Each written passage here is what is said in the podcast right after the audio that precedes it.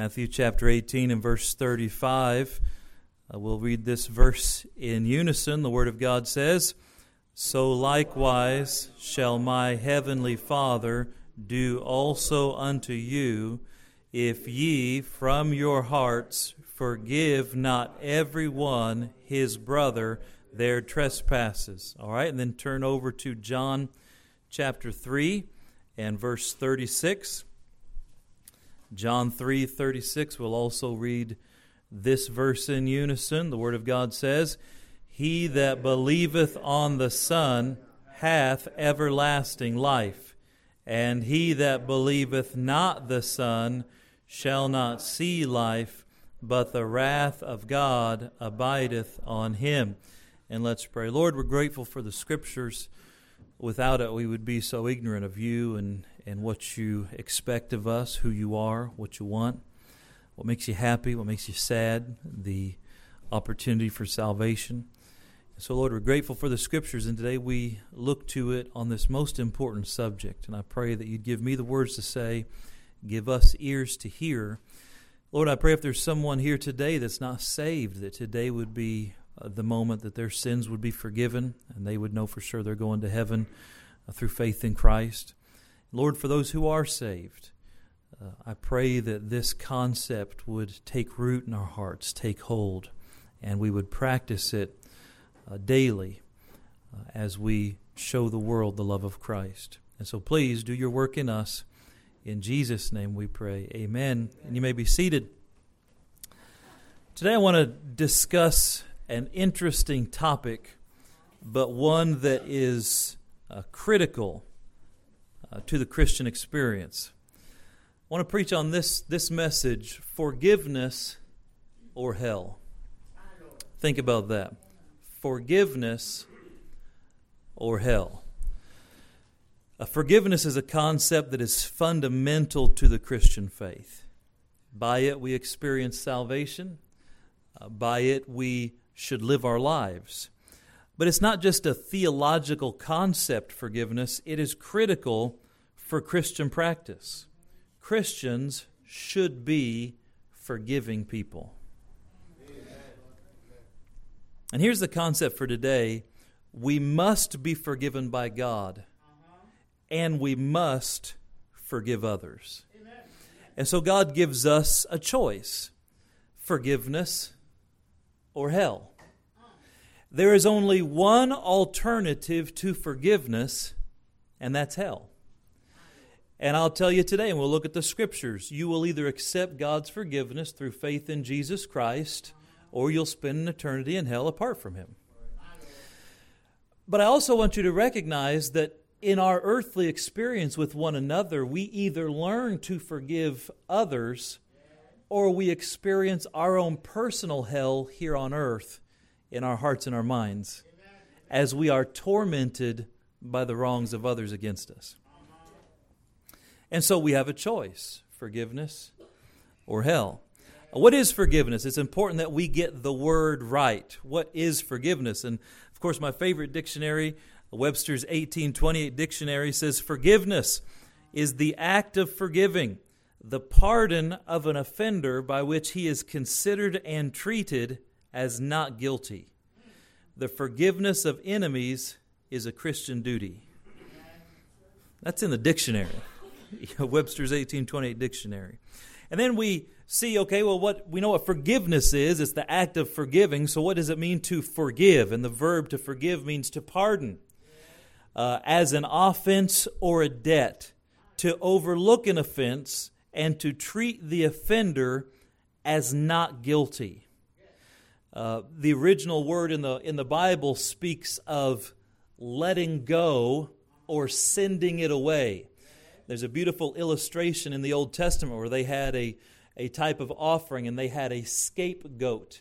And they would bring two goats and they would uh, put their hands on the, the heads of the goats and confess their sins. One goat had to die for the sin, the other goat was set free. And so we see this idea of a forgiveness played out over and over and over and over in the scriptures. It's the very foundation of our Christian experience forgiveness. God forgives. And aren't you glad He does? The Bible says if the Lord should mark iniquities, who would stand? I mean, if God would hold us accountable for the sins we've committed against Him, who could, who could stand before Him? Who can say to themselves, I've cleansed myself of my own sin? Proverbs talks about. I know even a child is known by his doings and by his works. Uh, our very life on this planet, living with ourselves and experiencing life with others, we know that this world is a sin cursed world filled with sinners. And our only hope to being made right with God is to receive forgiveness. Amen, amen. So, forgiveness is a pardon, it's to let go of the offense. It's to send the offense away. It's to treat someone as if they have never offended. But this must be done the right way, and we must understand the Christian concept, or we get into this quasi spiritual type of forgiveness that doesn't last, builds resentment, and eventually causes more trouble than it fixes. We need to understand God's forgiveness so we understand how to forgive one another. Let's think about what forgiveness is not. All right? Forgiveness is not simply overlooking a problem. It's important we understand that. When, when God deals with our sin, it's not that God pretends like we never sinned. No, sin must be dealt with. The violation, the transgression must be dealt with. So pretending like the offense didn't happen is not the answer. This is what happens in a lot of families. You know, and I uh, do a lot of marriage counseling. We had a marriage yesterday. I've been married for, for 19 years. And so in a marriage, it's interesting. People usually come from one of two types of families. One types of family, anytime there's a problem, they just sweep it under the rug. They never really deal with it. They sweep it under the rug. They pretend like it didn't happen. But then you spend years tripping over the same problems because the, the, the stuff under the rug gets bigger and bigger and bigger and uh, it's never dealt with. Then there's other families where it's like, I mean, they deal with everything. It's like a, a look comes, they don't understand. Hey, what was that look? No, I need to know what do you mean by that. I mean, it's like every little thing they, they have to deal with. And of course, I came from a family where we just swept it under the rug, amen? I mean, we were good sweepers. You just lifted up the rug and put it under there and put the rug down. And what, what are you talking about? You know, and the problem is you can yell and scream and fight and yell, and then two days later you pretend like it didn't happen. But then what do you do two weeks from now? You're fighting yelling and screaming and all that kind of stuff again. It never goes away. My wife came from a family where they would they would talk and communicate and deal with their problems. And so I remember we weren't married for too long and, and my wife's like, Okay, we got a we got a disagreement here. We've we've got some we need to talk about this. I'm like, What? We don't need to talk about it. That's not how we handle these things. We just pretend like it didn't happen. And so uh, of course, with the scriptures and with good training and, and us helping one another out, uh, she was able to help me that no, we, we work through things. And of course, the scriptures, right? We work through things. And so I encourage you in dealing with people, pretending like offenses didn't happen is not the answer. You know, people say, well, I just, I just want to forget about it. No, I'm going to encourage you not to forget about it, but to go right to the problem and deal with it thoroughly we have to do this sometimes in counseling, whether it's marriage counseling or counseling of adults as people that have been traumatized when they're younger or whatever. And I call it cleaning out the wound. Where I remember one time I, I got the idea as a, as a grade schooler that we were going to run down the slide. So we picked the, sl- the tallest slide on the playground and we began running down it, climbing to the top, and on our feet running down it. Well, that might work good for the athletic boys, but I was a little chunky, a little rotund. And uh, so I got about two steps down and went head first down into the gravel, and I've actually got a scar right here above my, my eyebrow. And uh, I had to go, you know, they had to send me to the nurse, and they had to take me to the doctor. And we get to the doctor, and he, he does something weird. He opens the wound, he spreads it out, and starts scraping it out. And I'm on the table like, ah, you know, and what's going on? And they'd actually put a couple shots next to it, but I could still feel it and my mom's there, and I'm like, what's he doing? This is insane. And the, the doctor explains, I have to clean this out because if I just close it up with all the dirt in there, it's going to get infected. Right? And this is the way a lot of people do. They get wounded, they get a lot of dirt and grime and grit, and then they just close it up and pretend like it didn't happen, and then it gets infected. And so sometimes when we're dealing with, with things. We have to go to the root of the problem, deal with it thoroughly, God's way, exercise biblical forgiveness, and then we can begin to heal versus just pretending. So, forgiveness is not overlooking a problem. That's not how God deals with us. All right, next, forgiveness is not agreeing the violation was acceptable or it's okay. I've had people tell me before, well, I can't forgive because if I forgive them, I feel like I'm saying what they did to me was okay. And I explained to them that's not what forgiveness means. When you forgive people, you're not saying that's okay. And it's like with our children and in, in our home and, and with others. If someone apologizes to me, I never say that's okay. Because what they did was not okay. Right? Uh, and, and so sometimes people, they're hesitant to forgive because they feel like in forgiving, I'm saying that I'm giving you permission to hurt me again. Or I'm telling you what you did to me was okay. That's not what forgiveness is. Forgiveness, on the contrary, requires a violation. If there's no violation, there's no need for forgiveness. Right? And so forgiveness is saying, no, this was wrong. It was a sin, it was a violation. But we're going to forgive anyway. And then I say, next, forgiveness is not saying the sin didn't hurt. Because sin does hurt. You can't look at the cross and Jesus isn't saying, hey, it's okay. Never mind, it doesn't hurt. No, what you see is the very depth of the hurt and awfulness of sin when you look at the cross. And when you look at the, a place called hell, you see how awful sin is. And so we must understand what forgiveness is so we can exercise it properly. All right, let me, let me say two things. I'm going to give you several verses under each one. I'm just going to say two things, and then we'll go eat some dessert because you know I always preach shorter when there's food waiting on me. Come on. I tell you what, next next Sunday, I'm just telling you right now, if there was a barbecue brisket waiting over there, I think I could preach in like five minutes. I'm just throwing that out there. I wouldn't I wouldn't shortchange you any scripture. You know, we'd get you the scripture. It'd be a life changer, I promise you. But yeah, some of you are like, how much is a brisket? Where do you get one of those things? All right, let me say two things and we'll go to the house. Number one, spiritually, forgiveness must be received or suffer eternal punishment. Spiritually, forgiveness must be received or we suffer eternal hell. So, forgiveness or hell. So, we're talking spiritually, right? Spiritually, God gives us a choice. You either receive the forgiveness I'm offering or you go to this place called hell. Now, look at John chapter 3 and verse 36 was the, the text that we read. I'm going to show you a lot of scriptures here. Some I might just uh, recite for you, others we'll look at. Uh, John chapter 3, look at this verse. He that believeth on the Son hath everlasting life. So, everlasting life, talking about going to heaven. We understand that believing in the gospel is how we receive forgiveness of sin. Amen? So, he that believeth on the Son, you receive forgiveness and you'll have eternal life. But look at the, the um, next part of the verse. And he that believeth not the Son shall not see life, but the wrath of God abideth on him. So God gives us a choice.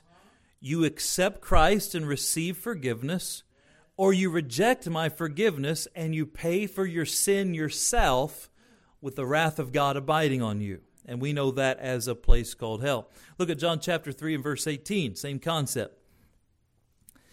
John chapter 3 and verse 18. He that believeth on him, that's Christ, is not condemned. Now, the word condemned means reserved for destruction. So let me tell you, if you're here this morning and you're not saved, you're not born again, there's never been a time in your life you've put your faith in Jesus, you are reserved for destruction. That means you are one heartbeat away from an eternity without Christ in hell. It's a terrible, terrible way to live. Terrible way. Why in the world would you reject God's forgiveness? I mean, if I came to you today and offered you $100,000 free of charge, you'd grab it in a heartbeat. But for some reason, God comes to the world and He paid His all. He gave His all to, to give them eternal life. And they scoff and they laugh and they mock. It's insanity. But God gives a choice. He that believeth on Him is not condemned. So once you accept forgiveness through faith in Christ, that label of condemnation is removed. You're no longer condemned, but now you're a child. Wonderful miracle of God's grace and love. Look what it says, but, in contrast, but he that believeth not is condemned already. Why? Because he hath not believed in the name of the only begotten Son of God. You say, well, preacher, I've never done anything bad enough to deserve hell. No, the Bible says you're condemned already. What is a sin so bad that condemns someone to hell? It's the rejection of Christ. Our sin as a whole, our sin nature as a whole, our, our individual actions as sin earn us hell. We uh, build up our sin debt. But when God decides whether or not to send someone to heaven or hell, He's not looking at the amount of their sin. He's looking at did they accept His forgiveness? And so you either accepted my forgiveness and you go to heaven, or you reject my forgiveness and you go to hell. I love that about God that, you know, it doesn't matter where you've come from, doesn't matter what you've done. You could be here this morning and grow up in a Christian home. You've never smoked. You've never drunk. You've never cursed that your parents know about. Uh, you, you've never done all of these things. But I tell you what, if you die without Christ, you'll go to the same hell.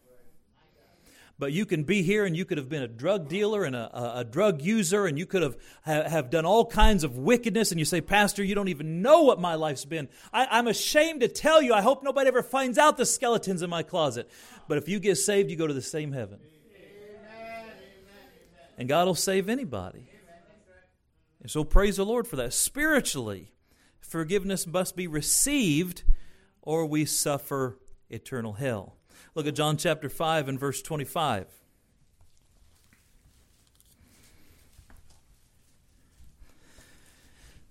John 5:25 Verily verily I say unto you he that heareth my word and believeth on him that sent me hath everlasting life and shall not come into condemnation, but is passed from death unto life.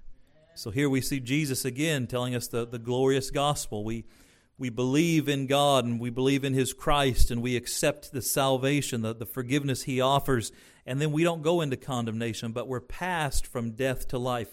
We are spiritually dead without Christ, but as we trust Christ, we're born again, we're resurrected in our spirit, we become the children of God who live forever with Him. Amen. The condemnation and the wrath in these verses speak of a place called hell. It's a place of torment where sinners are eternally separated from all that is good and holy, suffering for their sin. You say, Preacher, a, a loving God wouldn't send people to hell, would he? He would. But let me tell you what a loving God does a loving God will give you an opportunity not to go there. A loving God did everything necessary and possible to give us an opportunity to go to heaven. But also, a loving God says, if you reject my love, if you trample under your feet the blood of my son, Hebrews says, then my wrath will abide on you. You will pay every ounce that you owe me. God's justice, His holiness requires that sin must be punished. But in the ultimate act of love, He took that punishment upon Himself so we wouldn't have to pay it. Listen to this verse, Revelation 21 8. But the fearful, and the unbelieving and the abominable and murderers and whoremongers and sorcerers and idolaters and all liars shall have their part in the lake which burneth with fire and brimstone, which is the second death. Speaking of hell. Luke 16, 22 and 23 gives the difference between a, a beggar who was a believer died and he went to paradise and a, a rich man who, who was an unbeliever died and he went to a place of torment. Luke 16, verses 22 and 23 says, And it came to pass that the beggar died and was carried by the angels into Abraham's bosom. The rich man also died and was buried. But listen, and in hell he lift up his eyes, being in torments, and seeth Abraham afar off and Lazarus in his bosom. You say, we must understand that Jesus preached more about hell than he did about heaven. You say, why would he do that? Because it's a stern warning. He said, Listen, I'm going to give my all so you don't have to go to this terrible place, but you need to understand that I'm going to such lengths because this, this punishment is so awful, it's so terrible, it's beyond your comprehension. Don't go to hell, Jesus said, over and over and over, warning people. Look at Mark chapter 9, astounding verses that the Lord the Lord gave us. Mark chapter 9. And I'll just tell you, a lot of churches, you, you can go there and they won't talk about hell. But let me tell you, we can't just take hell out of the Bible. Uh, this isn't my book. I can't, I can't take things out. This isn't my gospel. I can't change it into what I want it to be. You say, well, hell's not palatable. I wouldn't be doing anybody favors as a preacher to lie to them and tell them good things, and then they die without Christ and they open their eyes in hell. I would be uh, AWOL. I'd be absent without leave. I would, it would be a betrayal against my calling and against God and against the sacrifice of Christ.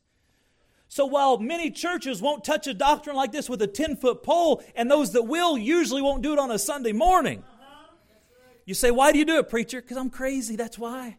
I'm crazy. No, you know why I do it? Because I'm a preacher of God's Word. And I asked God this week what we ought to talk about, and this is what He gave me. He's the boss, right? And so He is the boss.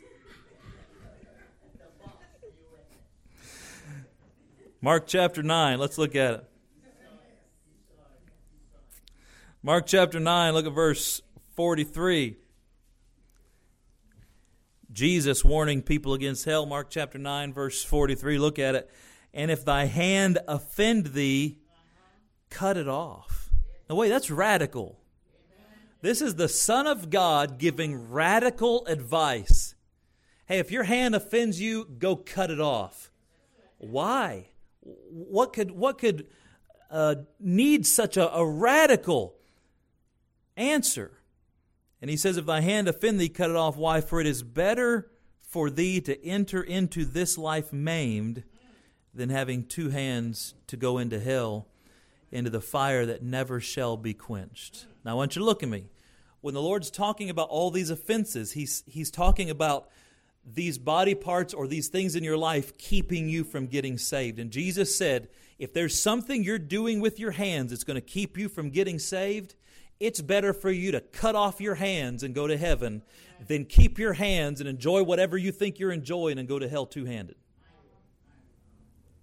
Verse 44 where the worm dieth not and the fire is not quenched. Verse 45 And if thy foot offend thee, cut it off. For it is better for thee to enter halt into life than having two feet to be cast into hell into fire that never shall be quenched, where their worm dieth not, and the fire is not quenched. And if thy eye offend thee, pluck it out. For it is better for thee to enter into the kingdom of God with one eye than having two eyes to be cast into hell fire, where their worm dieth not, and their fire is not quenched. What's Jesus saying? He's saying, Hell is so terrible. Don't let anything take you to hell. Don't let anyone take you to hell. If there is something in your life that's keeping you from getting saved, get it out of your life and go to heaven rather than keep it in your life and go to hell. It's better to suffer in this life and go to heaven than to live like a king in this life and go to hell where the worm dieth not and the fire is not quenched. But see, you can't understand why God went to such lengths to save us unless you understand what He's saving us from. That's why God made a way of forgiveness. And the name of Jesus is synonymous with forgiveness. The preaching of Jesus Christ is the preaching of forgiveness. Acts chapter 13, verse 38 says, Be it known unto you, therefore, men and brethren, that through this man is preached unto you the forgiveness of sins.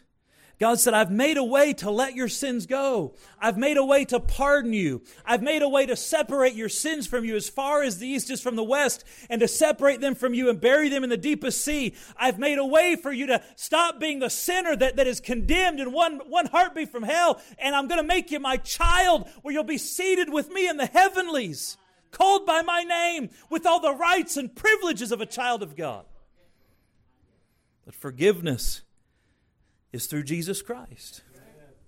Acts 26 18 says, To open their eyes and to turn them from darkness to light and from the power of Satan unto God, that they may receive forgiveness of sins and the inheritance among them which are sanctified by faith that is in me. Hey, that's good news. You can have forgiveness today, but wait a minute. It's forgiveness or hell. Choose forgiveness. Ephesians 1 7 says, In whom we have redemption through his blood, the forgiveness of sins according to the riches of his grace. Choose forgiveness. 1 John 1 9 says, If we confess our sins, he is faithful and just to forgive us our sins and to cleanse us from all unrighteousness. Choose forgiveness. 1 John 2 12 says, I write unto you, little children, because your sins are forgiven you for his name's sake. The gospel is so magnificent and lofty that it boggles the mind to understand why. But it's so simple that a child can understand how. We're all sinners. We deserve hell. Sin must be punished. The wages of sin is death but the gift of God is eternal life through Jesus Christ our Lord. We deserve hell, but God offers forgiveness and redemption.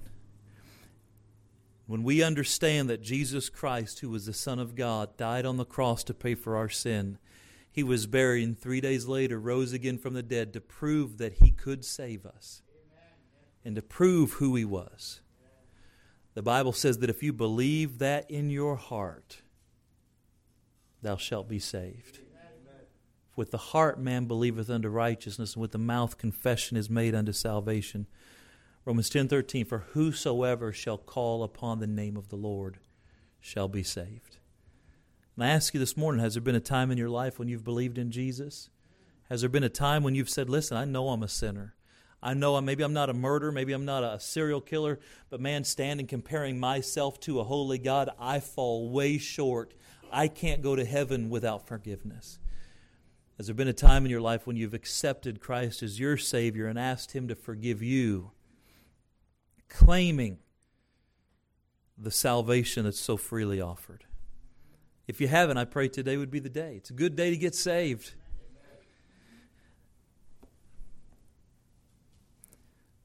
But if that is you, you say, Preacher, I'm saved, I'm born again. Man, I, I know if I died, I'd go to heaven, not because I'm a good person, not because I go to church, but because I believe Jesus Christ is the Son of God. And He died on the cross to pay for my sins, was buried, and rose again. I'm trusting Him to take me to heaven.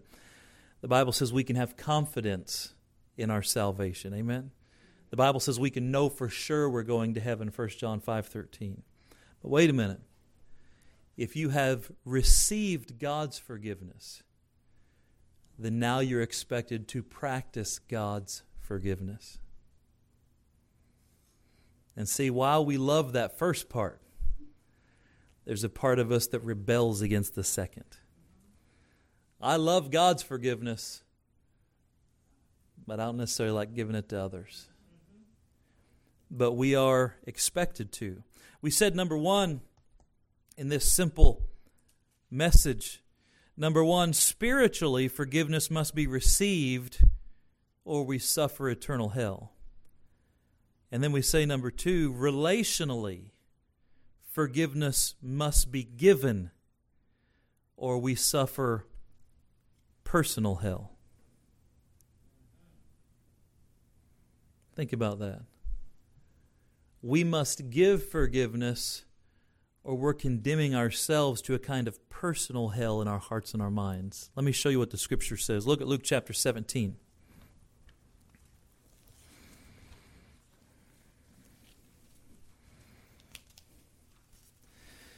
We could be just as excited about giving forgiveness as we are about receiving it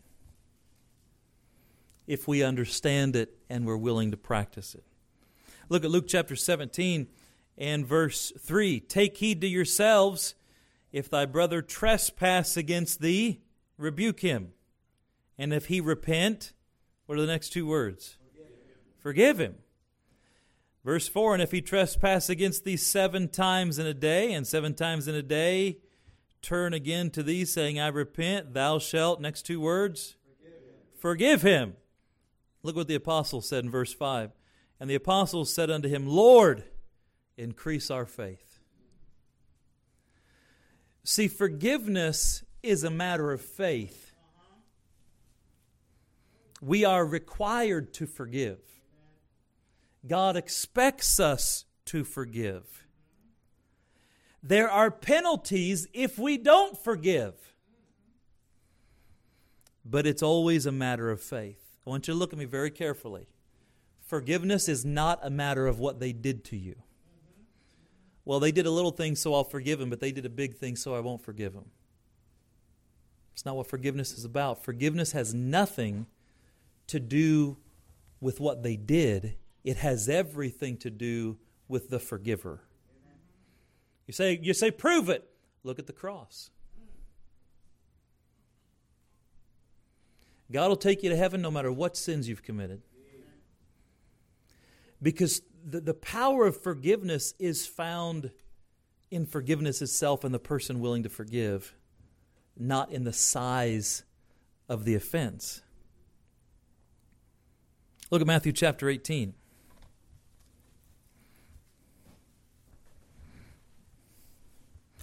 Matthew chapter 18, and look at verse 21. And here's Peter. I love the humanity of Peter.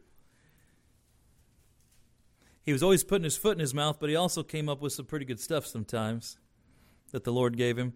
But here's Peter. Jesus is talking to them about forgiveness. Matter of fact, in verse 15, he talks about how to handle trespasses. The Lord's teaching them how to handle trespasses. And then in verse 21, Jesus has moved on and he's talking about other things, but I think Peter's mind is still stuck back on this forgiveness thing. How are we going to handle trespasses? So look at verse 21. Then came Peter to him, to Christ, and said, Lord, how oft or often shall my brother sin against me and I forgive him? So Peter's like down to the details. He's like, okay, I'm trying to wrap my brain around this forgiveness thing. I understand you want me to forgive, but how many times do I have to forgive someone? I mean, this can't be like infinite forgiveness. I mean, we have to have some type of limits. So, how many times? And I think Peter is like, okay, Lord, I'm going to do the bare minimum. I'm going to try this forgiveness thing. But man, if you tell me twice, then I'll do it twice. If you tell me five times, I'll do it five times. But see, Peter kind of liked that old an eye for an eye stuff. He liked that old you punch me, I punch you, which a, a lot of people are a fan of nowadays. And he said, How many times shall I forgive? And then Peter just grabs a wild number, like a crazy number, even seven times. Now, to Peter, forgiving someone seven times was crazy. And Jesus just blows his mind.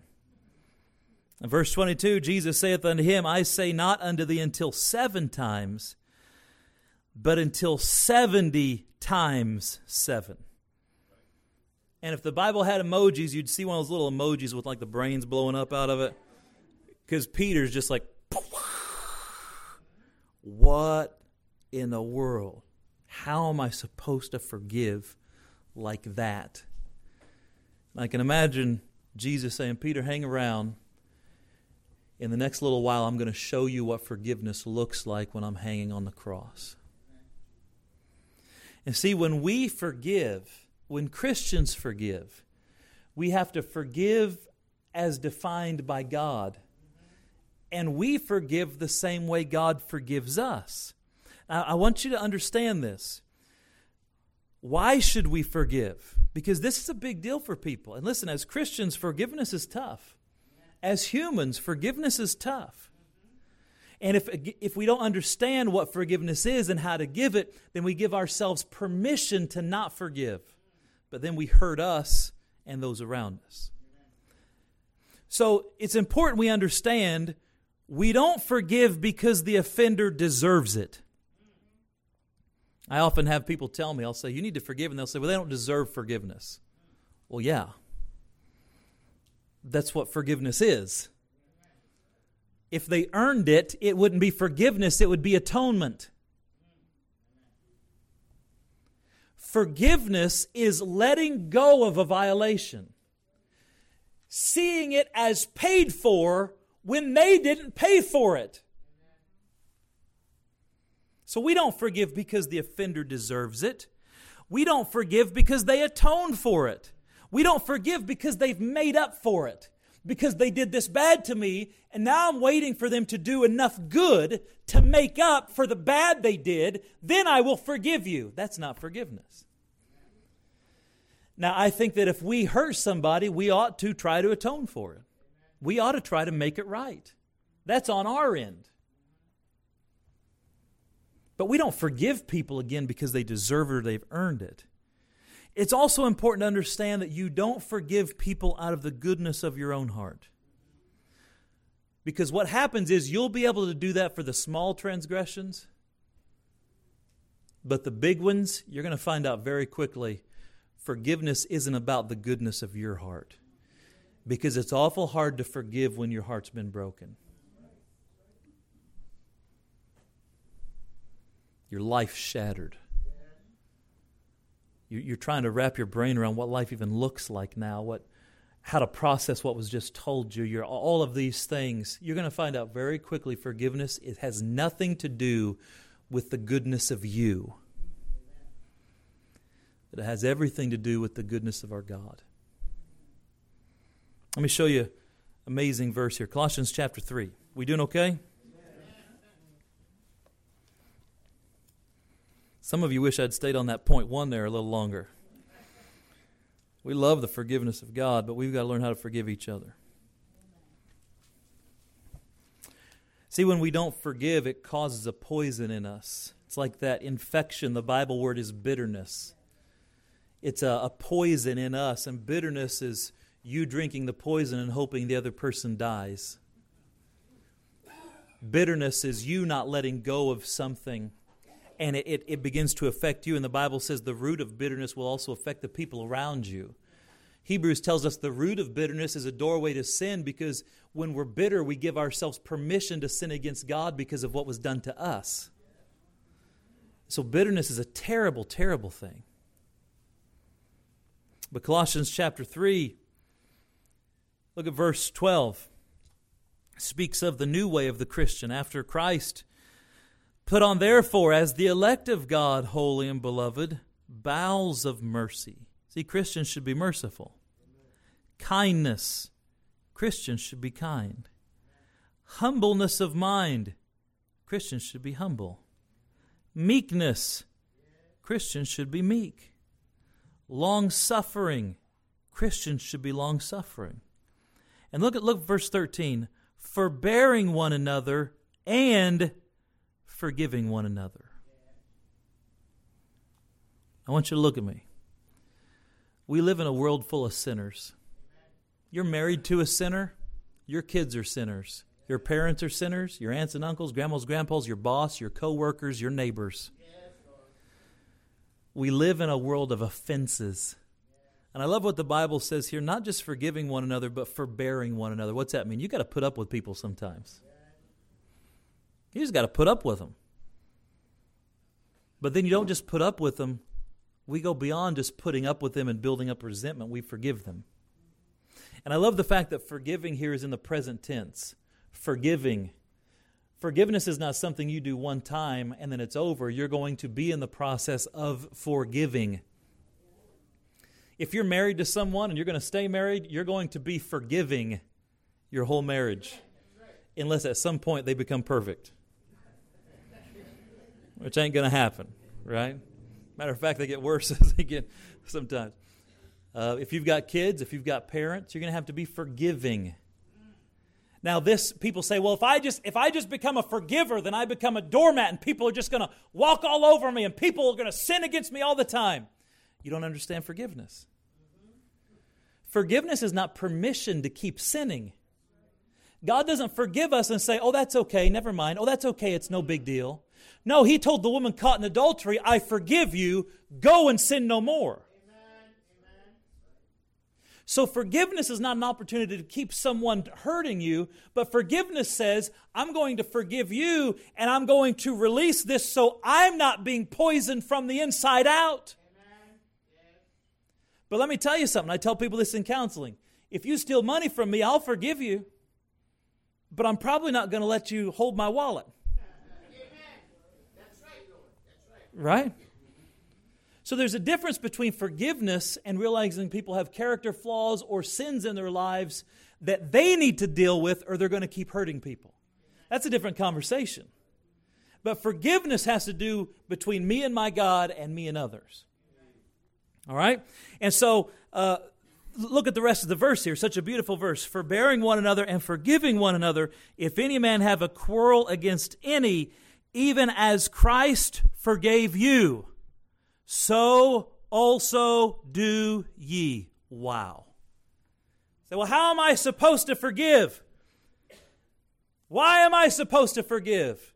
Because Christ forgave you. Christ forgave you. Well, they don't deserve forgiveness, neither did you. Well, I can't, I don't know how to forgive them. God forgave you. You can find a way to forgive them. And we won't take time to look at it for, for time's sake, but Matthew chapter 18, verses 21 through 25, we see this illustration of forgiveness that the Lord Jesus gives about a man who owed money and he went to the king. He owned tons and tons of money and he went to the master and, and he was going to get thrown in jail, but he said, Lord, have patience with me and I'll pay thee all. And the master forgave him. He didn't say, okay, I'll put you on a payment plan. He said, I forgive you of your debt. Well, the man who was just forgiven left and went his way and found a man that owed him pennies. And he grabbed him by the throat and said, Pay me what you owe me. And the, the man said the same thing as the forgiven person said to his master Have patience with me and I'll pay you all. And the person that was just forgiven said, No, I will send you to jail until you pay me. It's an illustration of a man who had been forgiven so much, but he failed to learn the the example of forgiveness and he held everybody else who owed him so little, he held them to a different standard. When the master heard of it, he was wroth. I mean, he was upset. And he brought him back before and he said, How could I forgive you? And yet you won't forgive people who owe you nothing in comparison. You see, that's how God looks at us. Folks, the, the person that has treated me the worst in my life has done nothing to me in comparison of what I've done to God. It's not even worthy to be compared. And yet, how can I go to people in my life demanding payment, demanding they suffer, demanding? And God says, I gave you forgiveness and mercy and grace. You should be in hell right now but my son took his your sin upon him and I forgive you. How can you go through life holding the people in your life to a different standard than I hold you? That's pretty powerful stuff. And the Bible says very interesting there in verse 34, he, see, he tells the man who had been forgiven but didn't forgive. Now he said, By the way, everything you owe now is due. And he said, I'm going to send you to the tormentors until you pay. You're going to be tortured until you pay. Then that's where we get verse 35 that we read in our text verse. After all of that illustration, here's the illustration. So likewise shall my heavenly Father do also unto you, if ye from your hearts forgive not everyone his brother their trespasses. Now, it's very important you understand this. When you understand Bible doctrine, he's not talking about, I'll save you, and then if you don't forgive other people, I'll send you to hell. The Bible says very clearly, and we, we won't take time to go through this, the Bible says that there is an assurance to the believer who've believed in Jesus. What the Bible is saying is that there will be a personal hell. There will be a personal torment. Just like he sent that person to the tormentors when he didn't forgive, when you and I come up against someone and someone violates us, trespasses us against us, hurts us, and we refuse to forgive, the Bible says, So likewise shall my heavenly Father do to you. What Jesus is saying is, He's saying, I'm going to let you be tormented until you forgive. You will be tormented by the offense. You'll be tormented by their name. You'll be tormented at the sight of them, at the thought of them. Your mind and your heart will be consumed with the violation until you learn to forgive. And once you forgive,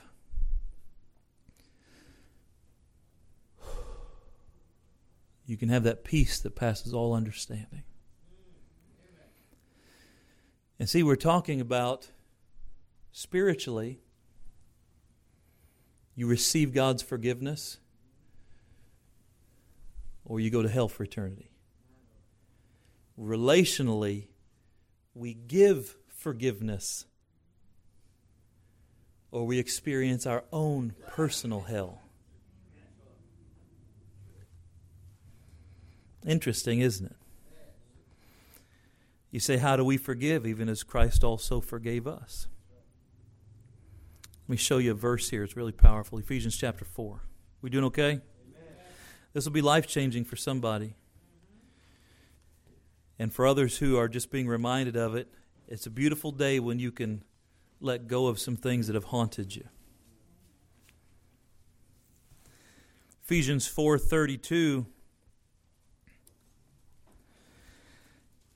And be ye kind one to another, tender-hearted, forgiving one another. Well, how am I supposed to forgive people? Even as God for Christ's sake hath forgiven you. So we forgive people the same way God forgave us. And that's for Christ's sake. You know why it's so hard to forgive people that hurt us? Because we've been hurt. It hurts. It's easy to receive forgiveness because we didn't feel the pain of paying for it. Christ did that.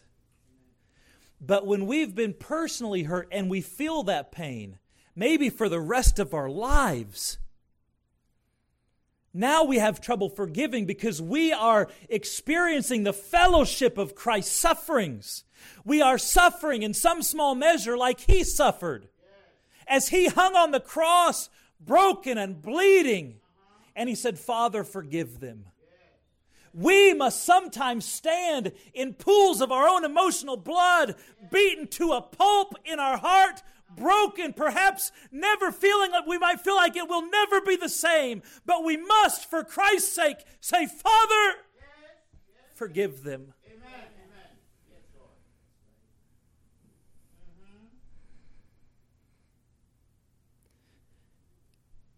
This is what helps me. When someone hurts me, I realize that Jesus didn't just pay for my sin, He paid for theirs. Think about that. The person who you've got aught against, the person you've got offense against, that thing that you just can't get over, Jesus died on the cross for their sin too. And the interesting thing is that the sacrifice of Jesus Christ was sufficient for God the Father to forgive that person for what he did to me. It must be the same sacrifice must be sufficient for me to forgive them. And here's some hard questions. You say, Well, I won't forgive. I won't, I will not forgive them for what they did to me. I want them to suffer. They've not paid for it yet.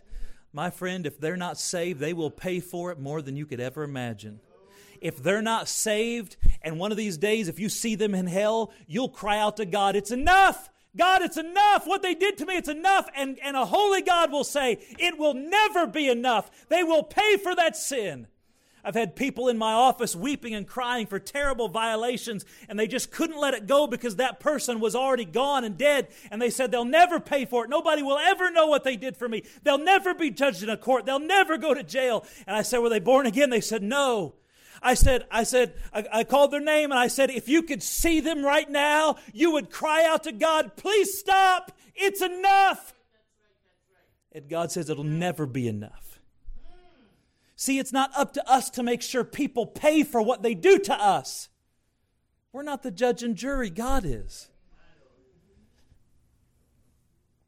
But if they're saved and they've done things for you, and maybe you say, Yeah, they hurt me so bad, and I'm just supposed to forgive them, I'm just supposed to forgive them when they didn't pay for it, then you look at the cross and you see Jesus paid for it. And Lord Jesus, your payment for their sin against me is enough. We must consider are we more holy than Jehovah? Are my standards of sin and redemption higher than the Almighty's? If God is willing to forgive them because of the sacrifice of Christ, who am I to not forgive? What I'm talking to you about today is high level Christianity. This isn't the milk of the word, this is meat. This is if you want to be like Jesus.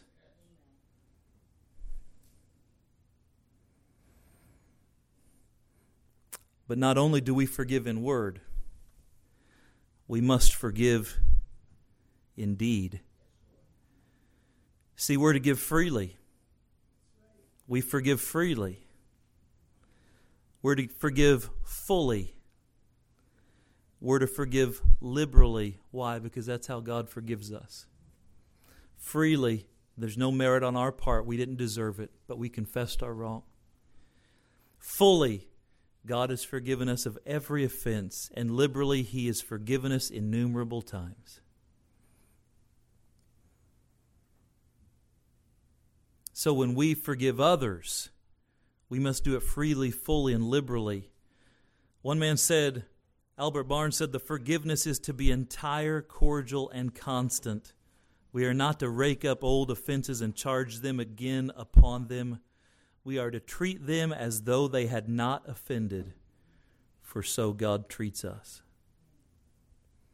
You say, Preacher, that's, that's hard.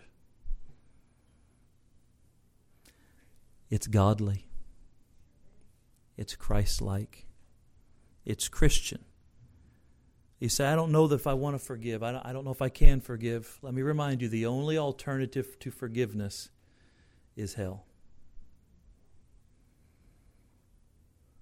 You say, I'm born again. I'm not going to hell. No, but you're in it right now because you won't forgive.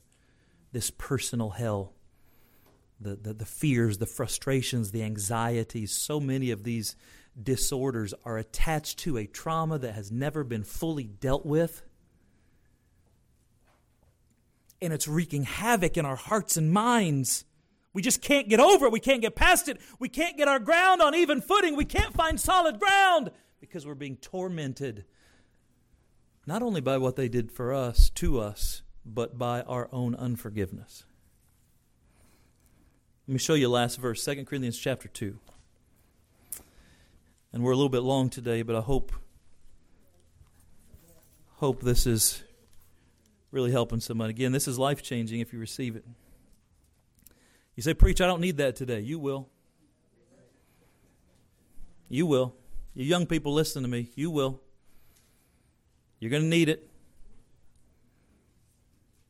2 Corinthians chapter 2, two powerful verses, and we'll be done. And look at verse 10.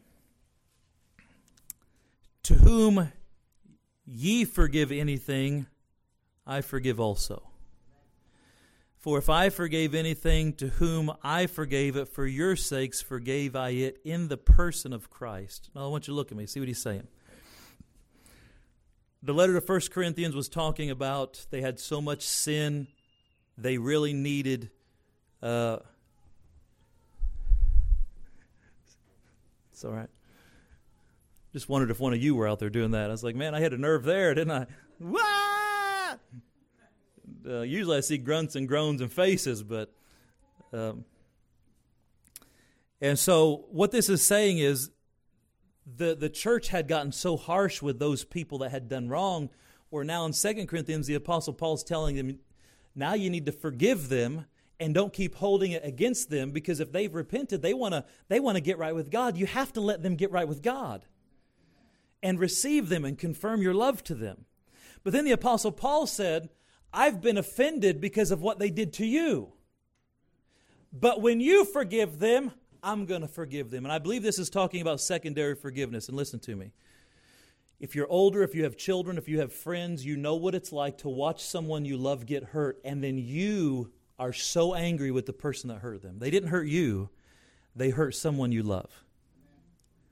And it is possible for you to be so bitter and so angry against that person that it begins to affect your life. And what we need to see is that forgiveness isn't just when people hurt us, forgiveness is when people hurt the ones we love. It's possible to take up another person's offense and now we have anger and frustration and sin because of what someone did to a loved one. And the Apostle Paul said, I'm going to forgive them because you forgave them. And sometimes we've got people in our lives and they forgive somebody that's hurt them and we still hold on to it. No, we need to forgive too. And the next verse tells you why. Look at verse 11. Lest Satan should give an advantage of us, for we are not ignorant of his devices. Satan is so good at his job that he not only takes the offenses, the trespasses, the sins against us to hurt us and cause us to be bitter, he'll take those same things against the people we love and still destroy us. But what you need to understand today is unforgiveness is a sin. Let's say that together. Unforgiveness is a sin. And it hurts, it poisons,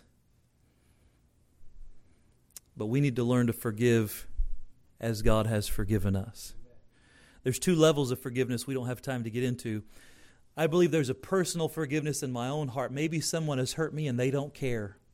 Maybe they're still hurting me. They would hurt me more if they could. I have to deal with that in my own heart so I'm not bitter against them. That's a personal forgiveness in my own heart, but I can't really extend it to them because they don't want it.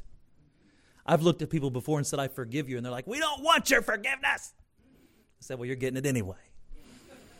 And that made him even more angry.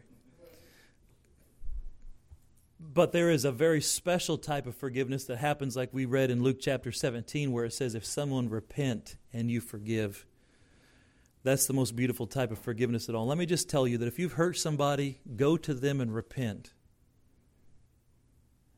Confess your sin acknowledge you're wrong, try to make it right. And if someone has hurt you, extend forgiveness. That's the most beautiful type of forgiveness at all, and that's what God does to us. God says, Forgiveness is paid for through the cross, but you have to ask for it. And once we confess our sin and accept Christ as our Savior, that forgiveness is applied to our account. Does that make sense? But see, God isn't up in heaven worrying every day about the sinners that haven't forgotten or haven't asked for forgiveness yet. You and I don't have that luxury. We have to learn to deal with the people that don't care about forgiveness, that don't want it. We have to learn to have a, a, special type of forgiveness in our heart that releases my attachment from them. I'm not going to let you control my life. I'm letting that offense go in my own heart for me, for my sake, for my family, for my God.